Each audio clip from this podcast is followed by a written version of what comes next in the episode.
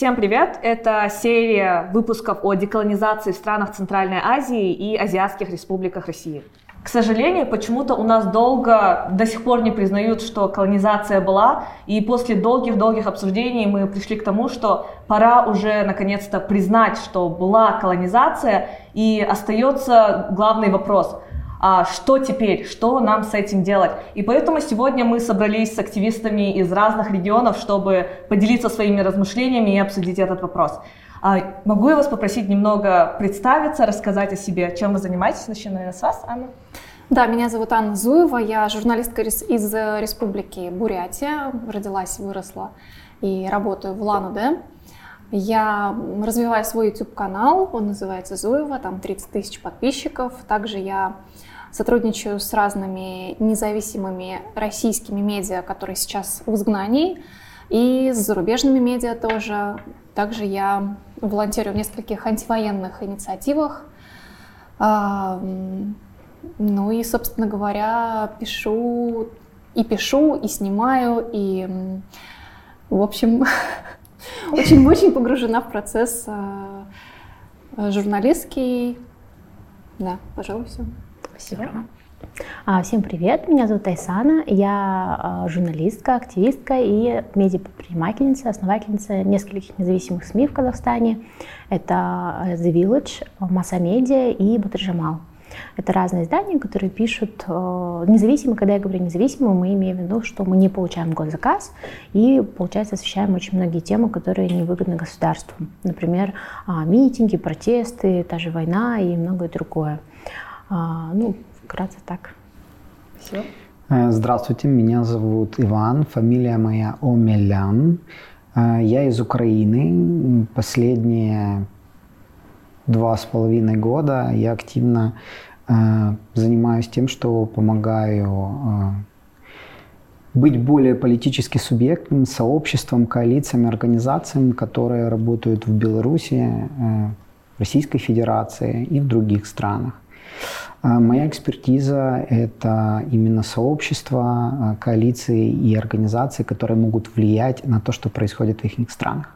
Смотрите, прежде чем э, обсудить, что нам теперь делать, можете немного поделиться о том, вообще, что сейчас с процессом деколонизации в ваших странах, регионах, э, что об этом думают люди, на какой это вообще стадии, mm-hmm. что, что с ней у вас? Ну, в Казахстане, например, это, конечно, лучше, чем было когда-то, скажем, 5-10 лет назад.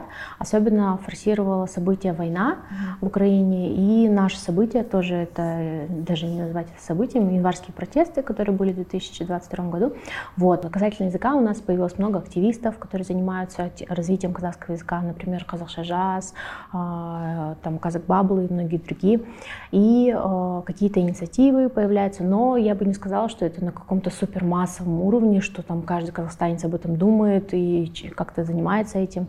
И ну, нужно популяризировать это, рассказывать. И, кстати, недавно у нас был материал на, казалось бы, такую банальную тему, то, что почему Алматы, а не Алмата. То есть уже у нас, например, в нашем, в нашем как бы маленьком кругу там, журналистов, правозащитников, активистов, мы все понимаем, что, естественно, Алматы, и там даже не надо ничего говорить. Но даже наши читатели нашего независимого медиа, которые там мы не супер там мега массовое издание, и даже у нас там был очень такой большой бой в комментариях, и вот показывает то, что люди, как бы, они еще очень долго на мети к этому, и это хорошо. То есть мы думали, ой, это же и так понятно, давайте не будем делать материал. Потом мы такие, нет, давайте все-таки сделаем. И вот тут вот такой сразу был всплеск э, реакции. Мы такие, а, понятно, вот понятно. Значит, еще, окей, будем тогда еще с этого писать. Вот. Но очень интересно и на самом деле радует, что это все происходит. Потому что, да. Ну, в Бурятии про деколонизацию особо не говорят внутри республики, потому mm-hmm. что тема считается запретной, радикальной. Это в Российской Федерации вообще карается какими-то там а, их э, нашими российскими, их нашими а, законами об экстремизме, там, о призывах к чему-то там, к отсоединению там, допустим, каких-то частей. Почему-то почему деколонизацию приравнивают вот к экстремизму, хотя деколонизация это совершенно не про терроризм и экстремизм. Вот, поэтому в Бурятии про это особо не говорят, а, ввиду того, что очень много ну, как бы и непонимания этой темы, и страхов, и просто незнания своей истории. И вот, поэтому эту тему понимают э, фонд «Свободная Бурятия», с которым я тоже сотрудничаю. Вот э, они очень много говорят про э, деколониальность. И вот только-только сейчас запущен этот процесс из-за войны и поэтому мы только на самой-самой-самой первой ступеньке. Вот. В Казахстане вот 30 лет этот процесс идет. А у нас он только-только вот сейчас в зачаточном состоянии, и то вот где-то в, в какой-то безопасной среде в Улан-Удэ там мы можем а, так потихонечку об этом поговорить. А, а так, мне кажется, это будет в большинстве своем встречать какое-то отторжение, потому что у людей очень много страха да, что это, что такое деколониальность, да, Бурятия э, добровольно вошла в состав Российской империи, да. Какая колонизация не да, было. какая колонизация, ее не было. А, буряты это вот жители окраин, у которых не было, там, кто-то говорит и письменности, и чего-то там еще, хотя у бурят был свой язык, своя письменность, которая была потом уничтожена, так скажем. И у бурят была своя государственность, у них была, были даже военно, военные структуры, своя такая, ну, армия, будем так говорить. Mm-hmm. Вот. И буряты отчаянно сопротивлялись э, русским казакам. Для бурят э, вот это вот... Э, для бурят это была Отечественная война, угу. и она длилась 138 лет. То есть, э, когда говорят, что вот завоевание Сибири, вот оно шло там, с 16 17 века и закончилась подписанием Буринского договора в 1727 году. И вот все эти 138 лет буряты активно, отчаянно сопротивлялись. Но в итоге вот как получилось, так и получилось. И что буряты, что тем более русские в Бурятии, они очень э, в штыки воспринимают все вот эти разговоры. Да. Это все так неприятно, и буряты тоже не хотят, не хотят поднимать эту тему, вспоминать эту тему, да. потому что а, Столько лет шла вот эта пропаганда, история стиралась, переписывалась. Да. И... В, в школах и в институте, mm. вот я закончила филологический факультет Бурятского госуниверситета, нам преподавали историю Бурятии, что нам там говорили? Нам там говорили, что э, Бурятия там добровольно вошла в состав и мы даже не подвергали сомнению, ну что нам там, 17 лет, вот мы такие студенты, и вот так мы и живем, и, не знаем ничего, и не хотим изучать, угу. а, никто нас не просвещает, сами мы живем какую-то свою жизнь, зарабатываем деньги, платим кредиты, и что там было 100, там, 200 mm. лет назад, как будто бы нас не интересует. И потом э, все вот эти вопросы очень э, вызывают большое как бы отторжение. То есть многие люди не готовы это угу. слушать и изучать. Ну вот как-то так. Угу. Поэтому предстоит огромная большая работа вообще просто объяснить, что это такое и как нам с этим быть дальше, и как мы будем все дальше жить, как нам деколонизировать свое сознание, свой угу. язык. Вот так. Очень интересно слушать, честно скажу. У нас есть э, такое сейчас в Украине популярное изречение, которое говорит, что вот прошел год широкомасштабного вторжения, восьмилетней войны, которая идет много столетий. Вот это так, оно передает суть того, что сейчас происходит. И да, с 16-17 века у нас начались а, попытки создать украинское государство и попытки не дать ему создаться с другой стороны. А, также в 2014 году началась та война, которая сейчас происходит, и уже год э, мы имеем дело уже с нескрываемой агрессией и уничтожением всего, что есть украинского военным путем. И я не знаю, может это ужасно звучит, но мне кажется, что украинцам сейчас проще, потому что они могут взять в руки оружие и убивать врага. То, что я слышу иногда, да и сейчас слышу, я, я понимаю, что нет осознания, что это враг. И он медленно и уверенно убивает целые народности, которые вошли в состав этой большой этой большой империи. Вот. И я искренне верю, что тот процесс деколонизации, который сейчас на хайпе, ну будем откровенны, mm-hmm. так, это хайп, это тренд. К сожалению, этот тренд живется тысячами, даже сотнями тысяч изломанных и закончившихся жизней, это тоже нужно осознавать. И что многие люди в самых далеких селах, э, не знаю, услышат слово деколонизация, это благодаря этой жертве. И это нужно очень хорошо осознавать, и я очень рад, что мы сегодня эту тему поднимаем. И я могу поделиться тем опытом, который есть у нас. И я искренне скажу, что там, украинцы на данный момент становятся очень субъектными, потому что они просто даже в психологическом плане, знаете, как это бывает с абьюзером, защищают свои границы. Угу. Вот это сейчас происходит.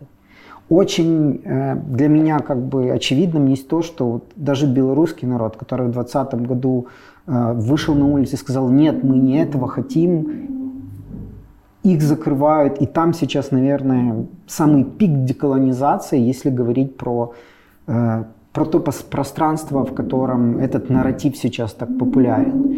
Но я уверен, что эта волна, она будет идти, вот, начиная из этих стран, или благодаря Казахстану, или другим странам, да, э, которые могут ее запустить, или Кыргызстану, да, который тоже может э, дать эту волну деколонизации и в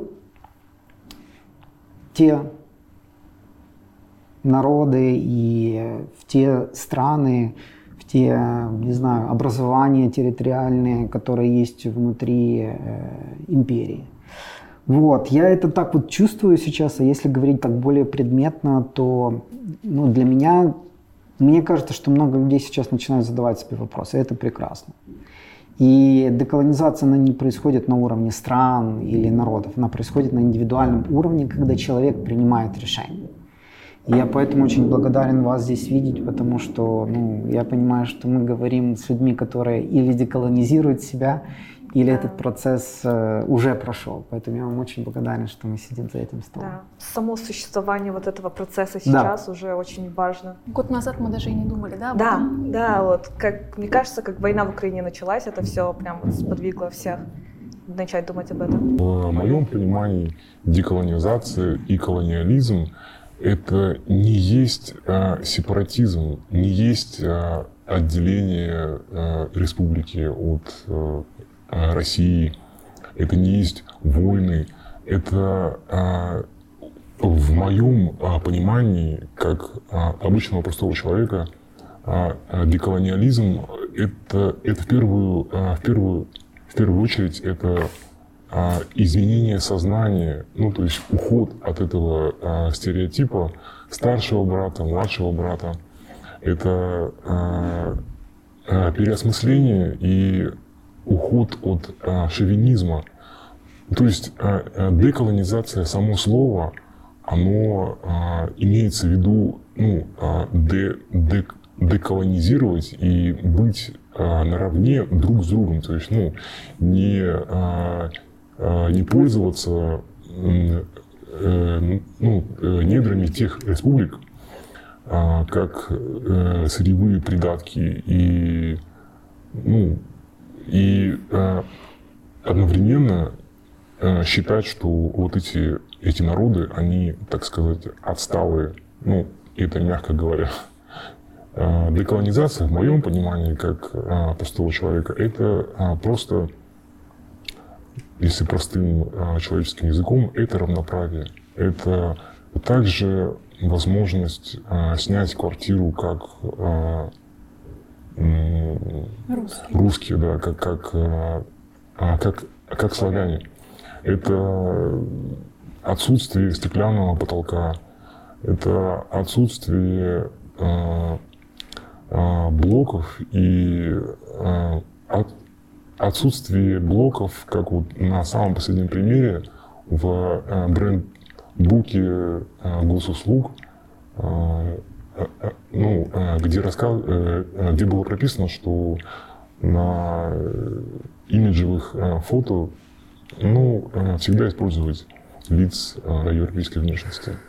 И ну, тем самым деколонизация, в моем понимании, это это просто равноправие. Ты сейчас рассказал, что э, о стеклянном потолке, о дискриминации, которую вы тоже встречаете в России, потому что у нас есть очень много историй, когда кыргызстанцы, кыргызы едут на заработки в Россию, и они встречаются со всем этим. То есть вы, живя в своей же стране, встречаетесь с такой же дискриминацией. Абсолютно верно. И а, недавний случай по, а, а, по бунту в колонии, где а, заключенному а, вставили кипятильник а, в задний проход и а, включили. Но а, это вышло потому, что он а, плохо разговаривал по-русски. И, ну, то есть, а, либо та история с а, человеком, который с парнем, который попался к полицейским, и которые не поверили, что он это он, ну, то есть, что он твинец, и что он э, гражданин Российской э, Федерации. Э, дело дошло до суда, и э, в суде, по-моему, судья, если я не ошибаюсь, ну, то есть она сказала, что э, такой нации нет, и такой республики тоже нет. И еще была такая недавно ситуация, первый рожденный ребенок в Санкт-Петербурге. Да, Получается, там была, да, этническая, по-моему, калмычка или тувинка, а, тувинка была. Mm-hmm. И там, получается, в комментариях все пишут, понаехали. Ну, там уже, это в смысле, как я очень мягко так? говорю. Да, да, да. Вот они нас а, уже атаковали. Как, ну, даже люди настолько, они безграмотные, а, ну, люди в России, что они даже не знают э, собственную страну. Да, и, том, собственно, какие вообще народы там. Я и, знаю... и отсюда от безграмотности идет э, вот это вот э, ненависть. Ну, да, я знаю вот другой похожий ТикТок. Э, человек ходил, спрашивал о том, чтобы, по-моему, насчет Бурятии. Вы не против, если Бурятия присоединится к Российской Федерации? Они такие, ну, если они хотят, то пускай присоединяются. А то, что... Да, это Был еще такой ТикТок, когда э, ходят по России, ну, в смысле, по какому-то городу российскому, спрашивают, а вот эти города Уральск, Павлодар, это в России? Они такие, да, да, в России. это, это, это, да, да, да. Ну, в общем, да, да это настолько это все бессознательное, люди не знают о том, типа... Это необразованность, которая есть э, государственной политикой. Да. Потому что по-другому ты не можешь управлять. сдержать и управлять этими людьми. Если они будут знать, кто они, понимать свои права и говорить там не без разницы, какого цвета твоя кожа, права и законы у нас всех одинаковые, ну это будет означать, что система власти, которая сейчас выстроена коррупционным путем, она обрушится. Да. Это очень опасные люди. Конечно, конечно. Поэтому э, чем хуже образованные, чем меньше инфраструктуры, потому что я сегодня был в шоке, когда услышал о том, что там в некоторых республиках нет железных дорог, что авиасообщение да, появилось только там недавно. Ну, извините за мое невежество, но я реально, я был, я просто шокирован от этого, потому что я понимаю, что ничем другим, кроме государственной политики, это нельзя обосновать нельзя обосновать. У нас были примеры, когда в села, у которых не было газа, они выходили и шли маршем там, в областной центр, требовали этого. Но я понимаю, да, украинцы, возможно, в этом плане более какие-то обезбашенные, да, но, но я знаю точно, что там газ появился. То есть э, и государственная политика, она направлена на то, чтобы как минимум таких вещей не случалось, потому что в следующий раз они, может, и на Киев пойдут. Вот. И я о том, что я боюсь, что эта деколонизация, она закончится, к сожалению, не равенством прав. Она, скорее всего, закончится тем, что система, которая это поддерживает, она упадет. Вот, и мне кажется, что это продолжается уже настолько давно у нас. Именно поэтому, смотрите, например, Кыргызстан, Казахстан уже больше 30 лет с независимости, но вот тема того, что нам нужно деколонизироваться, ну, год, два года, наверное, у нас в медиа Потому вообще что, конечно, появляется. правительству это невыгодно, ну, как Казахстану, как Кыргызстану и России тем более. То есть вообще, вот, например, в чем, на, на чем строится российская идентичность, которая насаждается государством, а, у них же главное это вот это имперское мышление. То есть мы русские, у нас э, россияне, или там обычно они говорят русские, потому что, опять же, не учитывают там тувинцев, саха и прочих, а, весь мир против нас. Вот это вот их национальная идея. Мы особенные, у нас особенные особенный путь, а, вот все такое, вот, ну, вот эта имперскость, то, что вот наша самая первая страна, самая большая страна в мире, то есть вот их ценности. То есть у них нет ценностей, которые, опять же, насуждается государство, что мы там, не знаю, добрые, или мы там трудолюбивые, или какие-то особенности. Вся их идентичность строится на, импер, на имперстве. И, соответственно, если, например, такие страны, как э, Бурятия, да, э, они захотят отделиться, или там Дагестан и прочее, это уже невыгодно э, вот, вот этим людям, государству и людям, которые склонны также мыслить по-имперски. А касательно Казахстана и Кыргызстана, ну вот я могу сказать за Казахстан, э, конечно, нашему правительству тоже не особо выгодны мыслящие люди, потому что люди, которые мыслят, они начинают задавать вопросы. А почему, например, у нас там, вот опять же, дороги не построены, или почему у нас вот это, а почему, а почему у нас коррупция процветает, а почему у нас в компании монополисты и многое другое.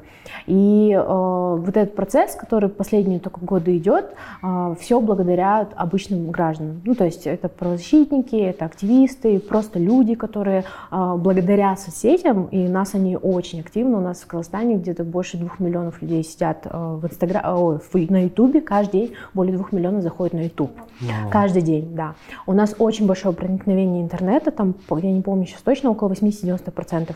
И э, все, все сидят в Инстаграме, все сидят в ТикТоке, и там очень-очень быстро распространяется информация, и особенно вот сейчас Gen Z, они э, очень активно этой темой тоже интересуются, и как бы еще и выдают контент на эту тему. Э, в ТикТоке в особенности, и на казахском, и на русском языках, и в Инстаграме. И это, конечно, радует. Э, и они, я не знаю, что они будут делать, ну, то есть наше правительство, потому что они же не могут это сдерживать долго. Ну, например, развитие казахского языка. То есть нет какой-то... Они все время говорят, да, мы переведем на латиницу, да, какие-то вывески, но все равно даже на вывесках есть ошибки. Или какой-то такой стратегии, что вот мы сейчас развиваем казахский язык, такого нет но они не могут это долго избегать. Ну и, скорее всего, как бы, если они сейчас ничего не будут делать, это тоже потом может во что-то вылиться. Насчет Кыргызстана у нас вот тоже 30 лет, больше 30 лет со Дня независимости, но тем не менее, почему... Вот мы недавно обсуждали просто, почему эта тема только начала подниматься, это потому что поколение поменялось. Прошло 30 лет, и сейчас вот выросли дети, которые а, никогда не жили в Советском Союзе, и они начинают да. понимать, вот чувствовать, что, блин, что-то не так. Почему мы, независимом Кыргызстане, все еще очень тесно связаны с Россией, но при этом в историях типа в учебниках по истории, в системе образования очень большую роль все еще почему-то играет Россия, история России. Мы вот недавно mm-hmm. написали пост на Баштан Башта о почему не стоит праздновать 23 февраля, и мы не Тоже ожидали тот срач, который произойдет. Да, был. да. И даже вот наши сторонники, наши друзья, они постили «А, Баштан Башта, сори, но вы что-то из пальца это высосали. И в этот момент я поняла, насколько все плохо да. с пониманием да. деколонизации, вот самосознанием народа, какой-то национальной идентичности у нас в Кыргызстане, когда даже очень прогрессивные ребята писали, что они этого не понимают, и нам тоже предстоит огромный, э, наверное, огромный путь, и мне кажется, что вот э, даже если у нас независимость 30 лет, э, все равно мы все еще на таком раннем этапе, только-только начинаем к этому идти. И вот, и вопрос, да, теперь, что нам вообще делать? Как, как нам двигаться дальше с этим? Какие шаги предпринимать? Э, я вот специально для этого открыл такую большую подсказку. У нас э, буквально позавчера или ну, два или три дня назад э, Министерство цифровой трансформации, у нас есть такое министерство, вот, сделало опрос. У них есть специальное такое приложение, называется uh-huh. DIA, да, как Action. Uh-huh. Вот, и они сделали опрос о том, стоит ли украинцам праздновать 8 марта. О, да. интересно. Ну, то есть 23 ага. февраля мы прошли где-то 2-3 года назад, угу. и вот 8 марта. Ну и все ждут как бы результатов э, этого, э, скажем так, опроса. Но это то, что мы сейчас уже можем делать. И то, что вы спросили, это уже шаг.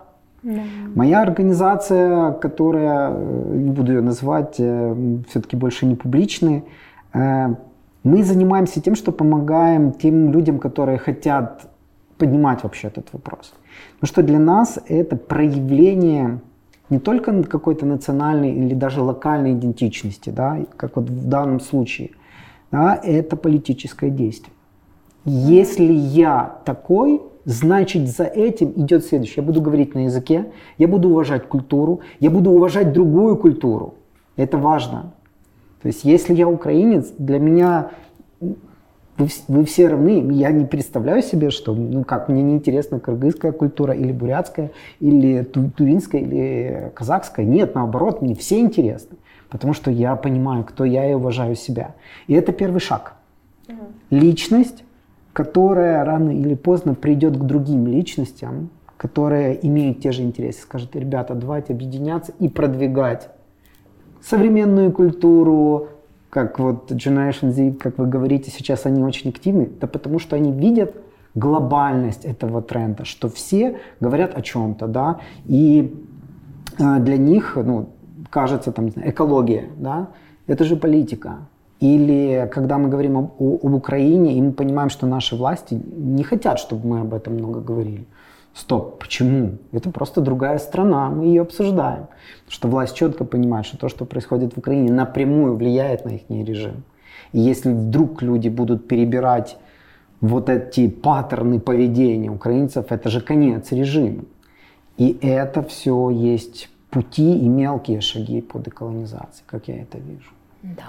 Ну, я из, эм, одним из решений вижу как журналистка это просвещение, просвещение людей, создание информационных материалов на разных ресурсах, статьи, mm. видеоматериалы и подкасты. Сейчас такое разнообразие э, платформ, и нужно, мне кажется, и мне больше делать таких материалов, и моим коллегам.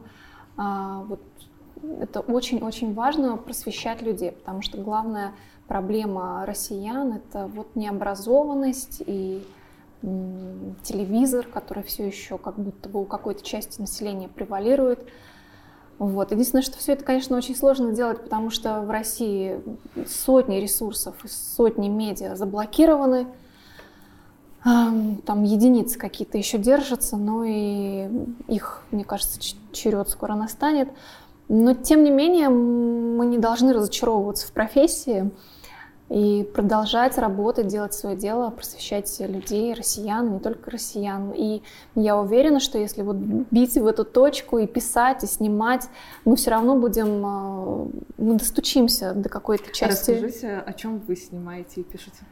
Ну, в последнее время все, конечно, про войну, про ее последствия и для жителей Бурятии. А, да, для жителей Бурятии. О том, как война повлияла. Да, как она влияет на этнических буряток. Э, я записываю их голоса, их монологи, разговариваю с ними, потому что э, есть э, такие нарративы в пропаганде и в украинской, и в российской про боевых бурят. Э, это, конечно, совершенно чудовищно такое слышать. Я не отрицаю, что есть такие буряты, которые действительно поддерживают войну и на войне э, в войне принимают участие, но все-таки это какая-то маленькая часть населения, подавляющее большинство, на мой взгляд, по крайней мере, все мое огромное окружение, это подавляющее большинство бурята, ну так сложилось, что это мои друзья, коллеги, приятели, приятельницы, против войны. И мне очень важно реабилитировать бурят, рассказывать, что есть другие буряты, и они совершенно против, против боевых действий, против войны.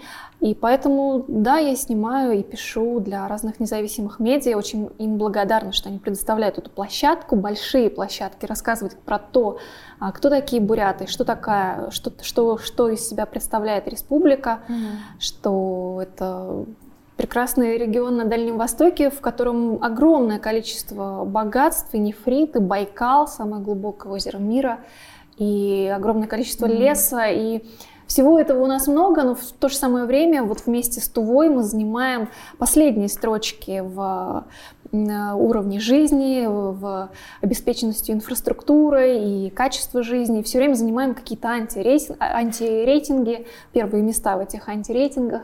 Это совершенно обидно и чудовищно. Вот это налоговое законодательство в Российской Федерации – какая-то беспомощность э, в республике, отсутствие возможности определять свою судьбу. uh Что там говорить? В 2018 году Госдума, депутаты Государственной Думы сказали, что вы можете не изучать бурятский язык в школах. То есть э, ну, если вы хотите, вы учите, но в целом не обязательно. И, конечно, русские там, ну, ну, русские, я не знаю, что там они, как у них там, но буряты, они, когда не обязательно, они его и не учат. Но это все вот на государственном уровне что спускается. Очень важно, в принципе, для идентичности, для деколонизации языка. Конечно, да. И, и его развития. У нас очень большие проблемы с языком. И в Бурятии живет 30% бурят, 70% это русские mm-hmm. и другие народы. И вот из этих 30%, ну, наверное, 10, ну, может быть, 15% говорит, может быть, 10. Я тут могу ошибаться. Mm-hmm. Можете меня поправить в комментариях. Вот. А, поэтому вот это вот проблема языка и налогообложения вот этой совершенно mm-hmm. чудовищной, несправедливой. Все это обо всем этом нужно рассказывать, писать, говорить и снимать материалы. Главное, чтобы вот эти сами народы, страны, они начали говорить о себе, о своих проблемах, о своей адженде, и чтобы другие люди их тоже слушали, и а, Короче, чтобы мы все начали идти своей дорогой и жить своей жизнью, а не жизнью какой-то какого-то царя, грубо говоря. Исана? Да, я соглашусь с Анной. Э, то, что нужно заниматься просвещением, э, в принципе, это то, чем мы и занимаемся, то есть написание журналистских материалов, угу. просвещение. А для этого процесса деколонизации, мне кажется, очень важна солидаризация нашего гражданского общества. Угу. То есть очень много акторов, да, есть, э, например, есть активисты, да, низовые, есть там правозащитные организации, есть какие-то, я не знаю, даже это может быть театр. У нас, например, в Алмате театр тоже часто реагирует на какие-то политические события.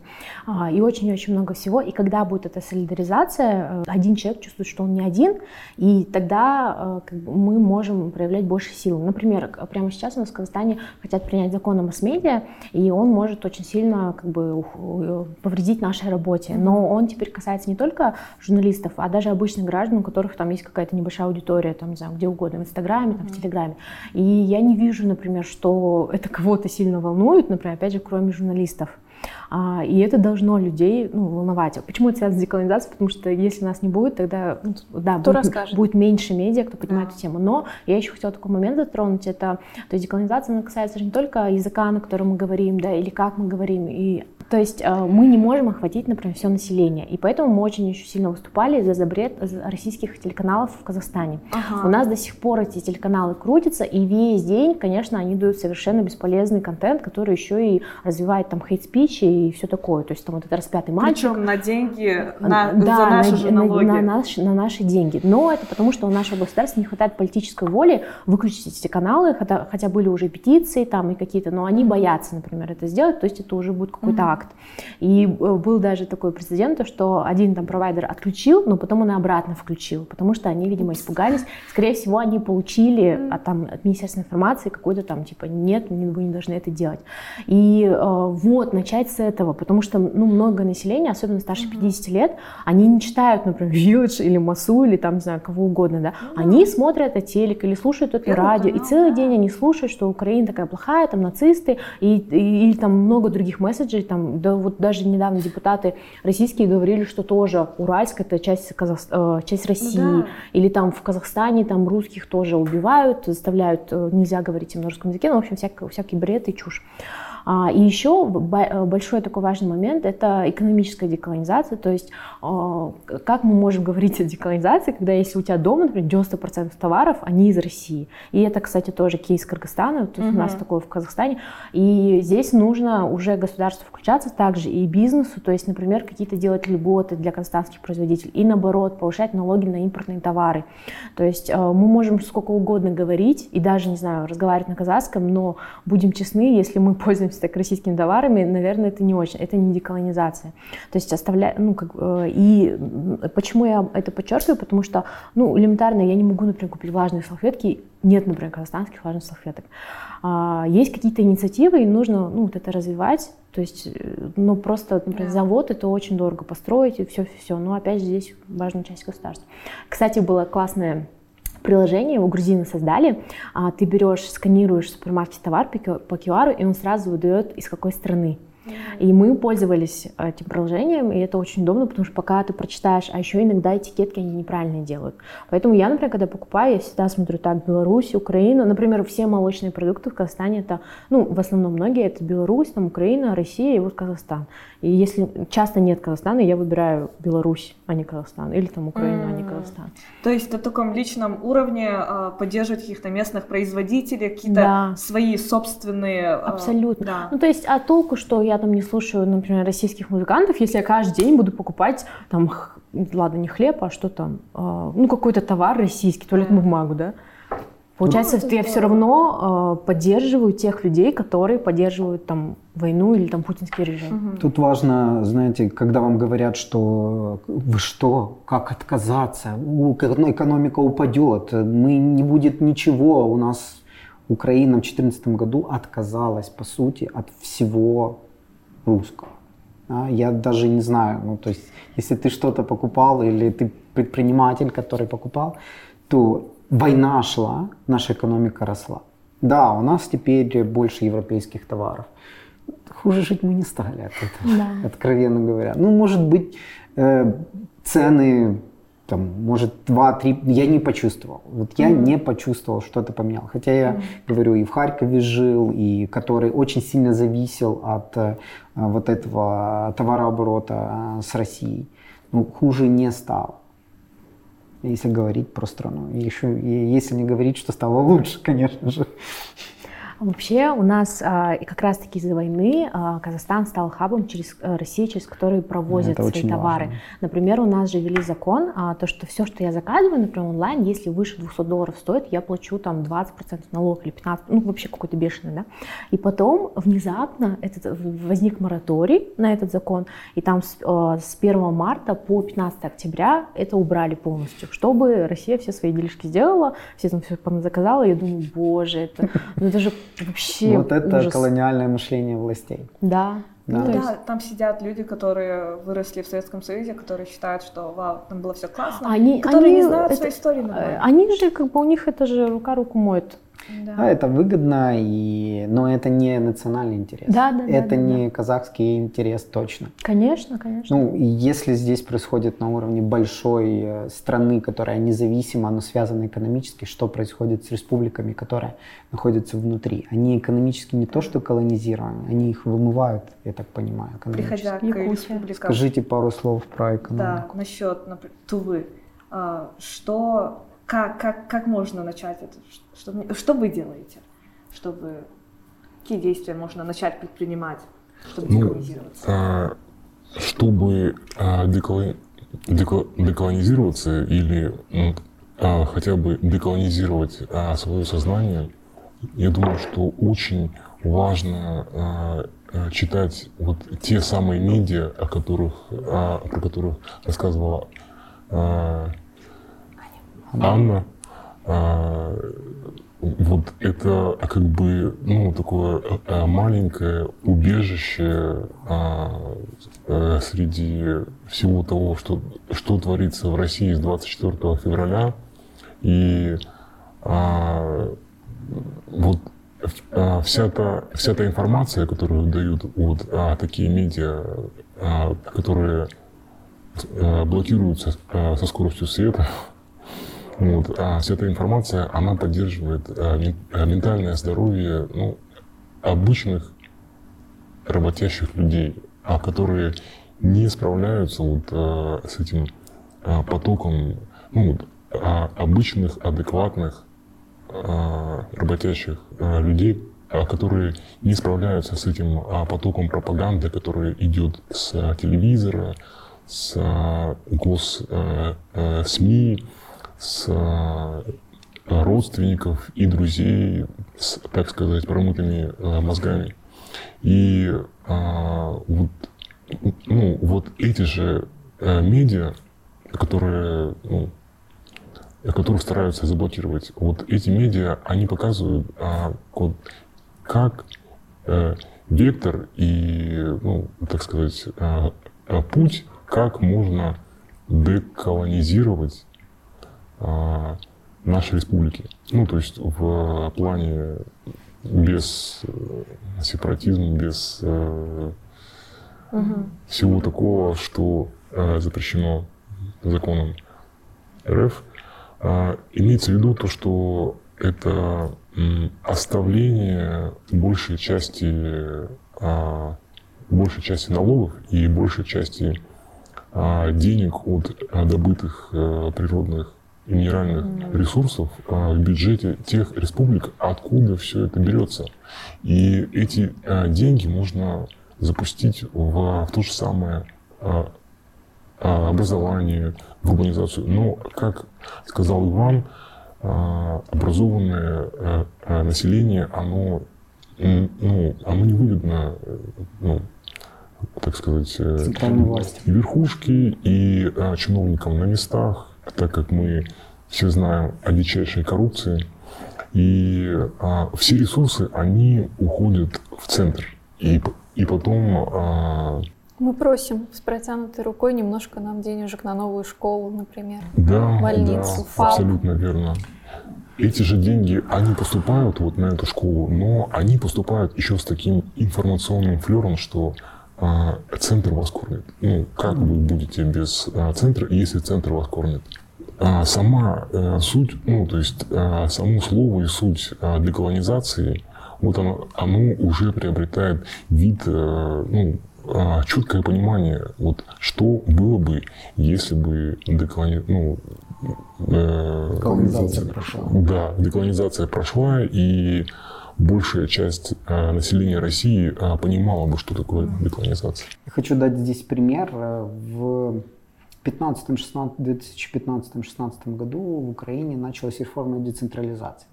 Она началась с того, что ее инициировали общественные активисты, поддержала власть. После Майдана было понятно, что нужно больше власти дать людям на местах. Угу.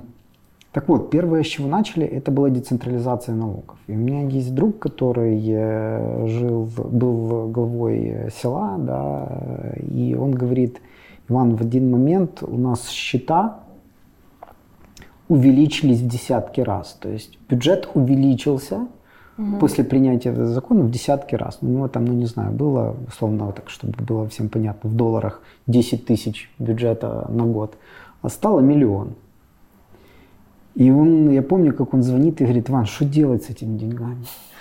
Мы нас не, мы не, не знаем, мы нас не учили, у нас, не, у нас нет навыков, uh-huh, стратегии нет, что делать с этими деньгами. Ничего, 2-3 года, и эти, у нас они называются громады, как э, такие э, административные маленькие единицы, они стали очень крепкими. И очень важный момент. После 24 числа русская армия получила самое большее сопротивление на тех оккупированных территориях, где эта реформа прошла лучше всего. Потому что люди, которые почувствовали, что это их земля, они зарабатывают здесь деньги, они остаются здесь, они ее лучше, ну, не то что лучше, самоотверженнее, более да? осознанно, да, самоотверженно защищают.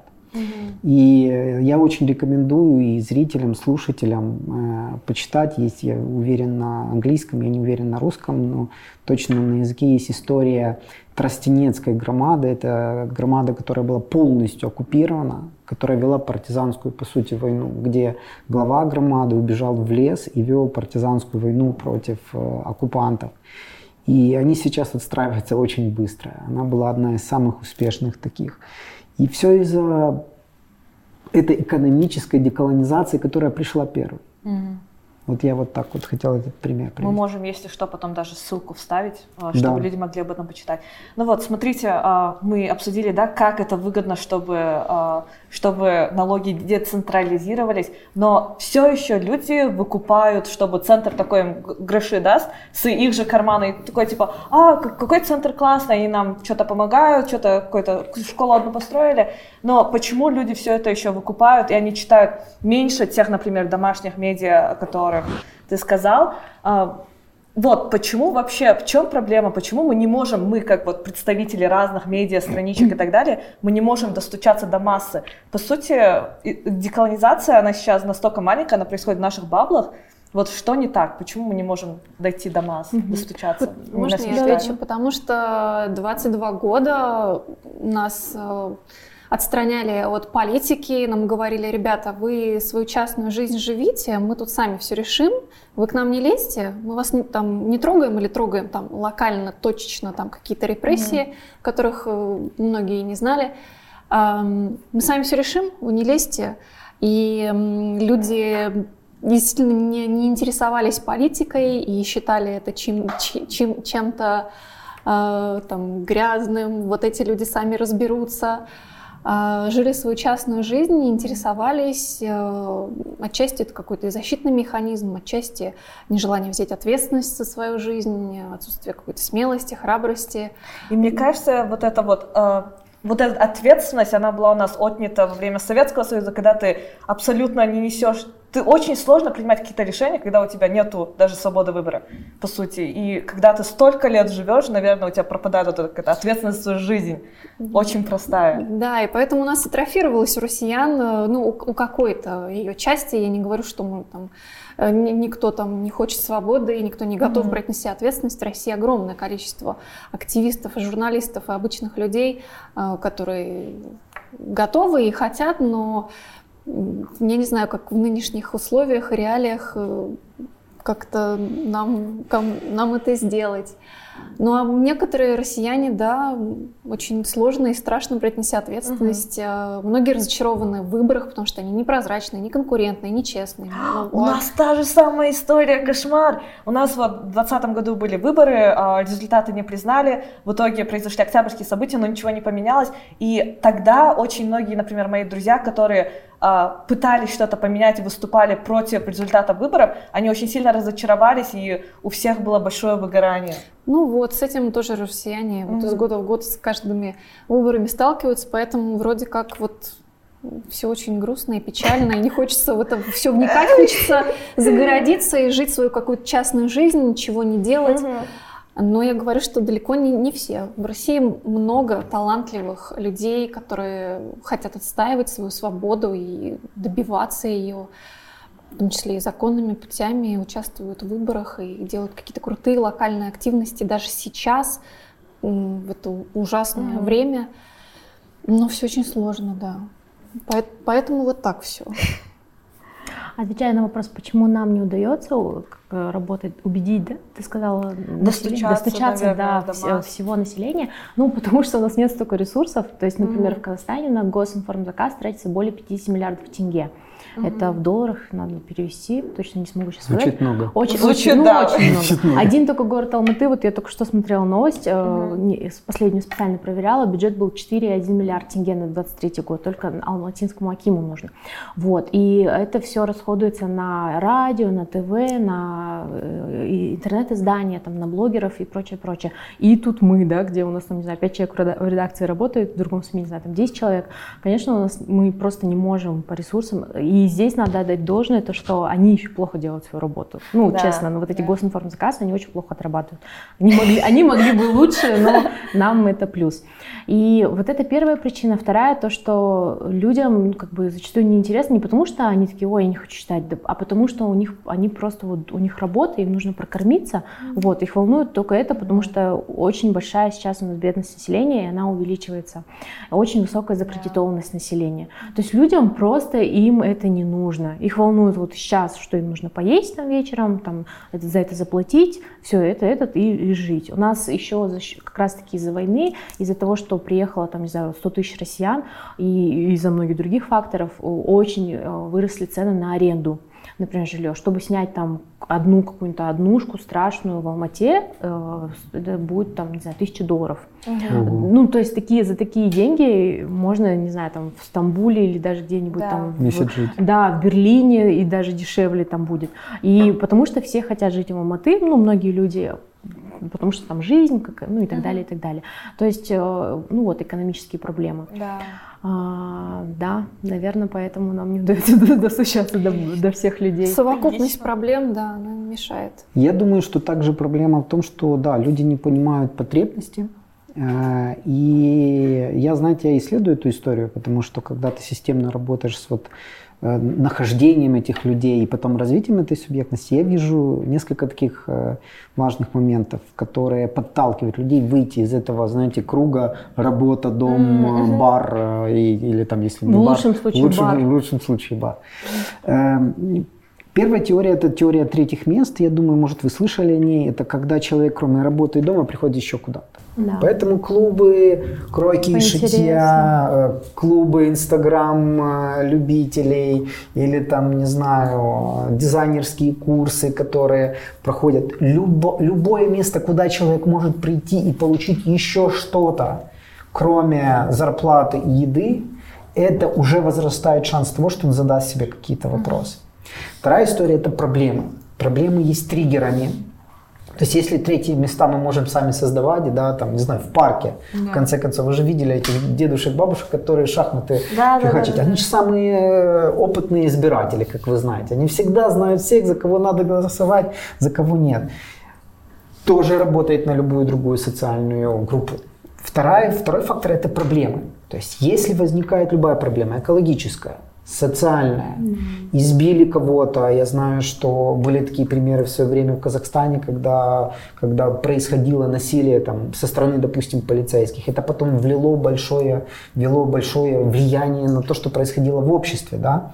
Любая проблема, она влечет за собой вовлечение других людей. Находить то, почему угу, они вовлеклись, угу. и пробовать развить, чтобы они задали вопрос, а почему эта проблема возникла. Потому что люди, к сожалению, мыслят реакционно. Есть война, нужно прекратить войну. Понимаете, да? да? да. Есть э, там нет воды, надо, чтобы включили воду. Да? Они думают, чтобы что-то случилось. Но почему так возникло, им сложно. Но если эта проблема происходит, значит есть шанс задать эти вопросы. А почему? И это очень круто. Ну и третья зона, с которой можно работать, я тут, э, это для, для меня такое открытие, это очень хорошо сработало в Украине, я теперь это понимаю.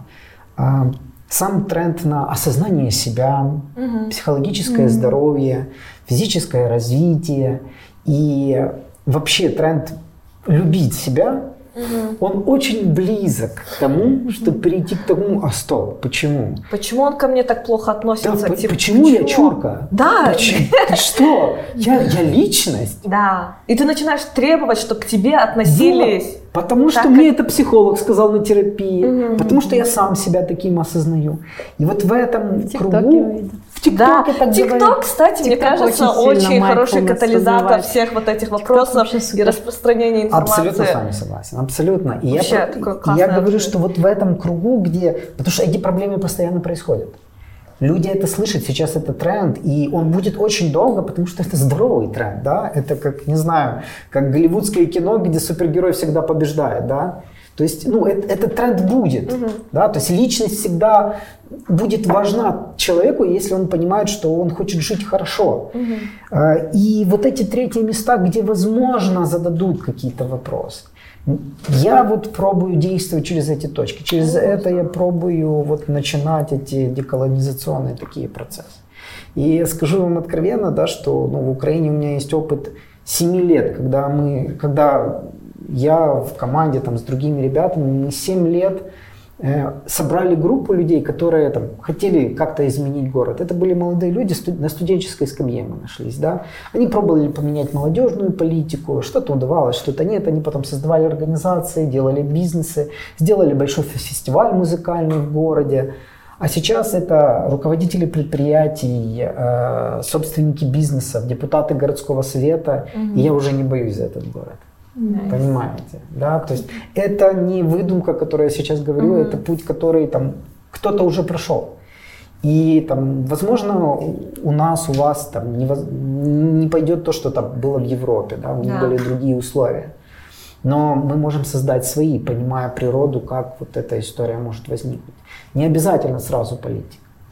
Нужно начинать с того, с культуры, с того, что не триггеры, да, с того, что за что не посадят. Извините, ну будем говорить прямо, с того, за что не посадят. Мне кажется, вот возвращаясь к тому, что как люди вообще воспринимают деколонизацию, просто я думала, что одна из проблем наших медиа это в том, что а, мы как будто бы говорим не на языке масс. Ну, например, у нас есть такая проблема, что такое деколонизация. То есть я не знаю, как у вас, может, вы тоже поделитесь своим опытом. Например, Баштан Башта, когда мы что-то публикуем, нас обвиняют в том, что мы западные, что мы бузуку, что... И начинается вот очень такая а, пропагандистские такие лейблы, которые существуют еще с Советского Союза, и оно продолжает жить почему-то. Вот, и, возможно, следует ли нам как-то менять то, как мы коммуницируем с людьми, возможно, менять, не знаю, термин деколонизация, отказаться, да, ну, мы тоже постоянно получаем такие комментарии. Ну, не всегда бывает агенты там Сороса или, не знаю, Госдепа. Ну, это полный бред. Ну, то есть нам, нам под одним материалом, материалом пишут агенты Кремля и пишут агенты Сороса. Ну, то есть это настолько нелогично. Да? да, ну, то есть мы, как бы, мы все агенты вокруг всех. А, мне кажется, не нужно обращать внимание на эти комментарии, я считаю, потому что всегда как бы люди найдутся те, которых это будет не устраивать. И вообще, когда такие материалы появляются, мне кажется, всегда хорошо. Ну, как бы я всегда радуюсь, потому что значит, это была вот триггерная Реакция, точка. Эмоции, Если нет никакой волнует. реакции, значит, как бы это не особо, значит, не было проблемы. А мы, как журналисты, да. должны все-таки освещать проблемы и какие-то такие э, конфликтные или какие-то такие, в общем, волнующие общество угу. моменты. И а, да, а насчет языка, да, можно посмотреть. Но мне кажется, здесь больше дело, наверное, дистрибуции обычно. Uh-huh. Ну, то есть, когда я говорю про дистрибуцию, это про наращивание аудитории, про построение комьюнити там в соцсетях, uh-huh. про количество даже этих соцсетей. То есть не идти там один на Инстаграм, а быть и в ТикТоке, и в Телеграме, и в Фейсбуке, и постоянно, постоянно то, что мы делаем, это экспериментировать. То есть ты не можешь сказать, а, и часто я вижу проблему у некоторых медиа, это не про вас, и там а, то, что они говорят, ой, нет, мы думаем так, Читатели, они, ну вот то есть они своего читателя принимают за тупого. Читатели mm-hmm. никогда не тупые, они ленивые. То есть, а, потому что у нас есть вот этот attention span, да. но как бы это тебе задача, работай, значит, ты должен удивлять, значит, ты должен как бы э, это так делать, чтобы люд, человеку было интересно. Вот, и то, что вот мы стараемся делать. Э, я не знаю, мне почему-то хочется тут э, сказать такую вещь, что мы, я не медиа, да, я даже не публичный человек, наверное, это впервые за полтора года я буду говорить на камеру и говорю на камеру.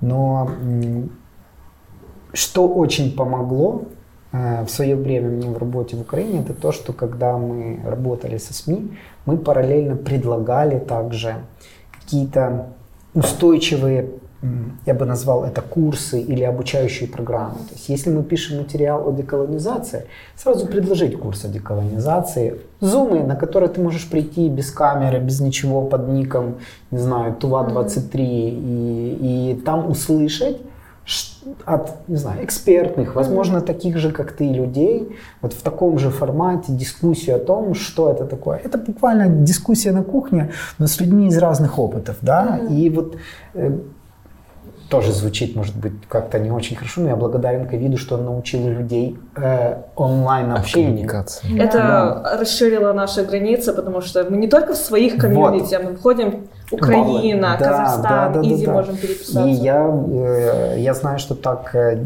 делают сейчас некоторые украинские СМИ, и мы делаем по-другому. Мы работаем э, на доверии с сообществами в, там, в Беларуси, в Украине, которые не хотят быть публичными там, угу. на наверное, так будет правильно сказать, но в Беларуси это просто небезопасно, потому что это может быть криминально преследуемо. Вот. И мы с ними работаем онлайн. Угу. Мы, по сути, ведем с ними такие разговоры, можно назвать это менторинг, коучинг, э, поддерживаем эти сообщества, каким образом, если у них появляются какие-то консультации, там, желание, как сделать вот это. Или там, каким образом можно, не знаю, там, постучаться в горсовет и в, выбить, там, не знаю, зону для прогулки собак. Mm-hmm. Хорошо. Юриста им, да, то есть мы стараемся таким образом поддерживать их субъектность. Но вот эти вот, знаете, как я, их как я это называю, сопровождение, оно перерастает в то, что они приходят и говорят, а где почитать? Ну, да. И вот когда вы говорите, что мы даем почитать, у меня сразу, о, ну вот оно, вот оно сходится. Если вы делаете материалы и еще добавляете обучающий курс, вероятность того, что ваша аудитория будет еще больше, ваша возрастет.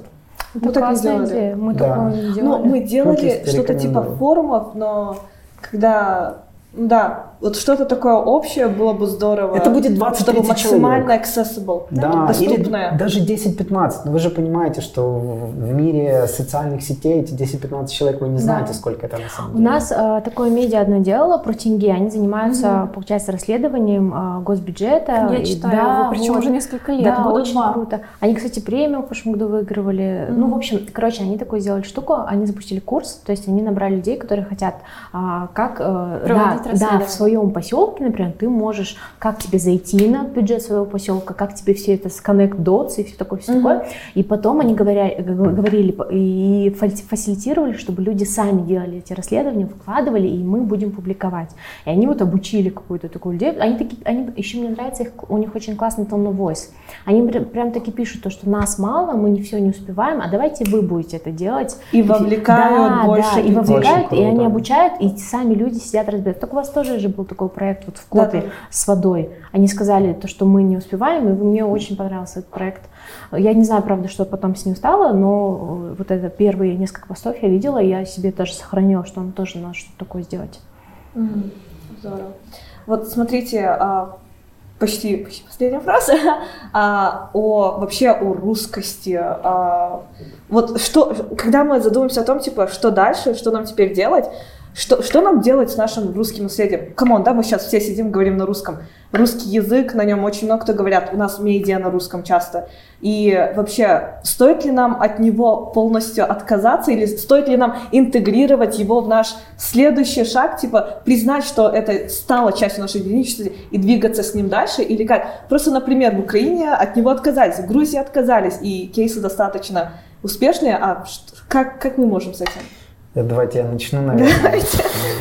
Ну, э, я говорю, я еще до войны уже э, ушел с публичности, вот. Я понимаю, что после того, что я сейчас скажу, еще будет минус тысяча моих друзей или подписчиков. Э, Что хочу сказать. Мы не разрушим империю, не используя русский язык. То есть нам нужно использовать... Нам нужно использовать его для того, чтобы донести до тех людей, которые другого не знают. Абсолютно согласна. И это важно. Ну, конечно, если бы я написал в украинском фейсбуке аж после 24 числа, что я перехожу на русский, вы понимаете, что бы со мной случилось, да? Мне бы распяли. Э, вот, даже бы хуже было. Но я искренне так считаю. Наверное, это вот эта новая украинская такая политическая субъектность мировая, но я искренне считаю, что нам нужно делать все возможное, использовать все инструменты для того, чтобы эта деколонизация закончилась, и у нас не было войн, и мы построили безопасное пространство. Развития для всех наших стран.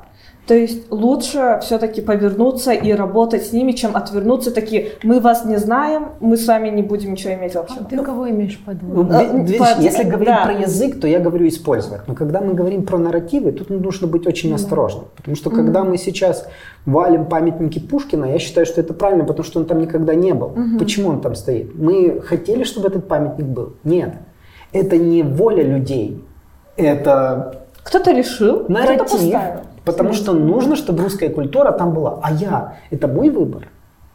И если, я не буду этого скрывать, если в Украине останутся общины или люди, которые скажут, нам важно говорить на русском, петь русские песни, не знаю, отрываться от- под руки вверх и читать Пушкина, я не знаю, как они будут жить, но они будут жить, потому что у нас демократия, мы за это боремся. Да. И это важно. Наверное. Я не знаю. Честно. Я, я надеюсь на это, что свобода будет такая. Если э, этот нарратив не противоречит украинской государственности, понимаете, или вашей государственности. Да.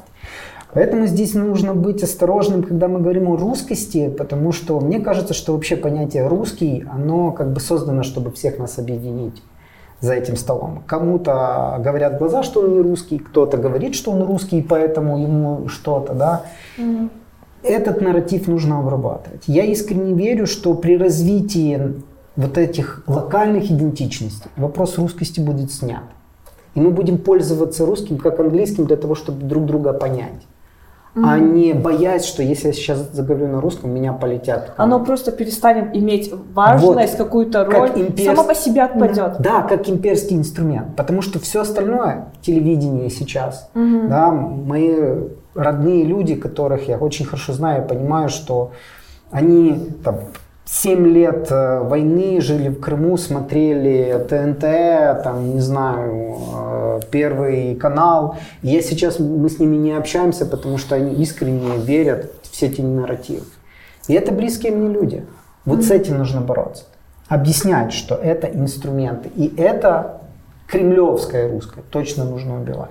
То есть не то, что нам не следует, ну как как, что нам теперь делать, нам не следует бороться с этой русскостью, а больше развивать свои какие-то собственные, э, я не знаю, свою культуру и так далее, больше вытаскивать свои интересы, и тогда нам не нужно будет с ней бороться, но если, Каз... но если Казахстан не запретит телеканалы русские, ну да. Понимаешь? Да. То есть нужно понимать, что я могу использовать, угу. а что воюет против меня. Русский язык в Украине воевал против украинскости, угу. буквально воевал. Я человек, который никогда не учился говорить на русском. Угу. Мне не было в школе, я не умею писать на русском, ничего. Я его выучил, потому что я хочу разрушить империю, грубо говоря, да. И для меня важно, что, э, чтобы меня понимали те люди, которые зависимы от этого. Угу. Если они меня не будут понимать, как я достигну своей цели? Ну да. Ну и я не хочу использовать методы, которые использует э, русская пропаганда. Я не буду их использовать. Угу. Я буду искать вот те механизмы, про которые я вам говорил, да. да. Но я не, ни в коем случае, э, ни в коем случае не хочу поощрять что-то, что сейчас привело к той ситуации, которая угу. это очень важно. Я выскажу вообще радикальное мнение, которое, Давай, с которым мы любим радикальные мнения. Я вообще не считаю, что русский язык принадлежит России, если честно. Я, я вообще считаю, да. что я могу говорить по-русски, и это никак не связано с русскими людьми, угу. ну, этническими русскими, и с россиянами. И вообще, э, тоже опять мое радикальное мнение, я считаю, что мы должны апроприировать этот язык, Заклеймить потому что они его. нас заставляли учить его сто лет назад, они нам не давали, то есть э, казахи не могли устроиться на работу, и до сих пор, если ты владеешь только казахским языком, ты вряд ли устроишься в какую-нибудь корпорацию в Алматы. Угу. Ну, не вряд ли, а точно, если угу. честно. Да, это, представляете? И как бы я считаю, что мы должны забрать русский язык, и он не принадлежит им. Потому да. что мы тоже делаем, не знаю, книги, там, фильмы на русском языке. Это на самом деле, это не я придумала, это есть такой же кейс да. в мире, например, Швеция, Норвегия, Дания. То есть э, Норвегию бедную, да, постоянно колонизируют, то Дания, то Швеция, и потом Норвегия просто забрала шведский язык, и они сказали, что это норвежский язык, и вот норвежский язык, это по сути тоже шведский, они там чуть-чуть отличаются, диалекты и прочее. Но как бы никто не говорит, что норвежцы говорят на шведском языке, они говорят на норвежском. Поэтому мы можем забрать русский язык, назвать его какой-нибудь там придумать ему даже название, добавить свои слова, например, и все, это уже наш язык. Я, кстати... Это первое. Сейчас, секундочку, насчет названия. А, просто я слышала от Асем тоже такое. И, по-моему, есть уже два варианта то, как вы это можно назвать. Можешь упомянуть? Я не знаю эти варианты. Видимо, Асем уже продумал стратегию, как забрать апроприировать русский язык. Ладно, апроприировать плохое слово. Надо у нее выяснить, вечером обсудим. А вообще, а насчет дальнейшего, конечно, нужно развивать свой язык. То есть вот это единственная, наверное, штука, с которой согласна Назарбаевым, которая у него была, это трехязычие, и радует, что у нас на самом деле большинство людей не говорят на казахском языке, а молодежь очень, ну, как бы говорят, там все в школах в основном казахских дают детей, а, и у нас очень большой процент населения, который владеет английским языком. И мне кажется, вместо того, чтобы а, забывать русский и говорить только на казахском, давайте Просто, будем говорить, да, да на трех красиво. языках, потому что это нас делает сильнее, как Не очень народ. обогащает, мне да, кажется. Да, и плане... как бы зачем нам? И я абсолютно согласна с Иваном, то, что мы не сможем победить империю, если мы будем говорить там мы будем писать все наши статьи на казахском, а mm-hmm. те люди, которые целый день слушают радио «Маяк» или смотрят этого, господи, как его, Соловьев или Киселев, oh, они тем более не будут читать наши статьи ну, про да. деколонизацию. Вот. Очень здорово. Не, мне нравится. На самом деле это не должно быть радикальной идеей. Мне кажется, да, в нашем считаю, контексте просто это так. Анна, Пайла, что вы думаете? Ну, что-то все вы уже сказали. Но... Можно в целях безопасности промолчать. Да, вообще. Все равно, но я не знаю, русский язык, нет же монополии у россиян на русский язык, это не язык Путина. Они говорят, что есть. Ну, ну надо у них отобрать это, ну заклеймить. Да, он принадлежит всем, и я думаю, что можно его использовать и не будем его там шеймить, надо его использовать и говорить. Это вносит такое разнообразие, обогащение mm-hmm. в нас самих.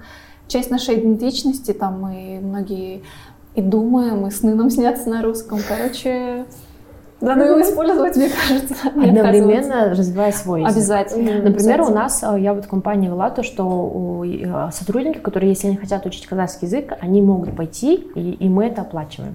И вот у нас сейчас уже несколько людей учатся. Ну, то есть элементарно даже такие инициативы, или там больше слушать музыки, или там фильмы смотреть, и все-все-все. И нужно поддерживать тех людей, которые создают этот контент, и там все, ну, все вот с этим связано. Да. Очень здорово. Вот э, э, многоязычность, он- она э, вот, вот эта штука, она все-таки может э, побольше людей объединять, возвращаясь опять к э, тому, что сказал Иван, в этих э, третьих местах, ну, по типу шахматного клуба, бара. И, ну, в общем, в общем и целом, а, я считаю, что, что знание языков это очень и очень хорошо. Мне кажется, просто, просто вот есть такой этот, э, что раньше, ну, мне кажется, сейчас меняется, например, то, что мы читаем Пушкина или каких-то других э, русских авторов и так далее, что люди не, не совсем, или история, учебники по истории, которые писались не кыргызстанцами, не кыргызами, а теми, кто пришел и нам сказали, вот вы так жили, принимайте это. И мне кажется, когда ты воспринимаешь это не с критической точки зрения, тогда есть проблема, но если ты владеешь языком и ты умеешь критически мыслить, то этой проблемы, она, она сама по себе Это матчи, это все. Я скажу так, это так девиз не на камеру. Не начинали говорить на русском и не начинают. Может, они им не понадобятся. Ну, а, ну, Иван, ну, Лучше на английском сразу. Я тоже пойму. Ну, Кстати, вот Грузия, Да, она в Грузии. отказалась, и она Очень просто круто. перешла Да, на да, английский. да. Очень и круто. у них дети говорят на английском. Да, ну в Грузии история другая. Ну как бы, ну не была война. Если бы у нас была война, я сомневаюсь, что мы Там другое самосознание то есть по-другому там и. Но прошлое видите, это другое. не помогло. И до сих пор не у в них языке война. дело. И Грузия сейчас Да. абсолютно комплементарна к империи. И нужно осознавать, что говорю, язык не всегда определяет. Да, не да, всегда тоже. определяет. Они используют этот нарратив. Но если этот нарратив не работает, империя очень хорошо включает другие. Мгм. Из Грузии сработало именно так. Язык это не вакцина, которая, не знаю, спасет. Это элемент, который можно использовать. Поэтому я считаю, что русский нужно использовать против империи. Это Супер идея, мне очень нравится. Смотрите, и к заключению просто хочется обсудить, почему вообще да, важно сейчас деколонизироваться и что будет, если мы не будем деколонизировать свое сознание. Что будет? Ам, Будет экономическое, гендерное неравенство еще сильнее усугубляться, мне кажется. Мы будем жить еще хуже, еще беднее. Поэтому деколонизация – это путь к какой-то хорошей, нормальной человеческой жизни, к человеческому достоинству. Я в этом убеждена. да. Я считаю, что то, что сейчас происходит, это шанс построить намного лучший мир. И деколонизация именно как инструмент этого может быть. Я сравниваю этот период с тем, что происходило с национальным самоидентичностью народов Европы или Африки или Латинской Америки. Это тоже сейчас происходит у нас в том пространстве, где последняя империя мира по факту распадается у нас на глазах, распадается ее геополитическое влияние и амбиции. И ну, я искренне верю, что у нас есть шанс, если мы сейчас сможем реально сделать эту деколонизацию, жить в реально мире, в котором есть безопасность, есть э, равенство, и никто никого не принижает. Как мне кажется, если вот, ну, обычный человек не сможет до конца разобраться в, в этом термине и вообще в себе, и ну, вот в, а, в том комфорте, о который, опять же, как а, сказал Иван, э, пришел в последнее время, а, я ну, не берусь э, делать какие-то прогнозы, но мне кажется просто, что это как а, в романе Манкурт, когда а, человека, ну, человеку насильно одели.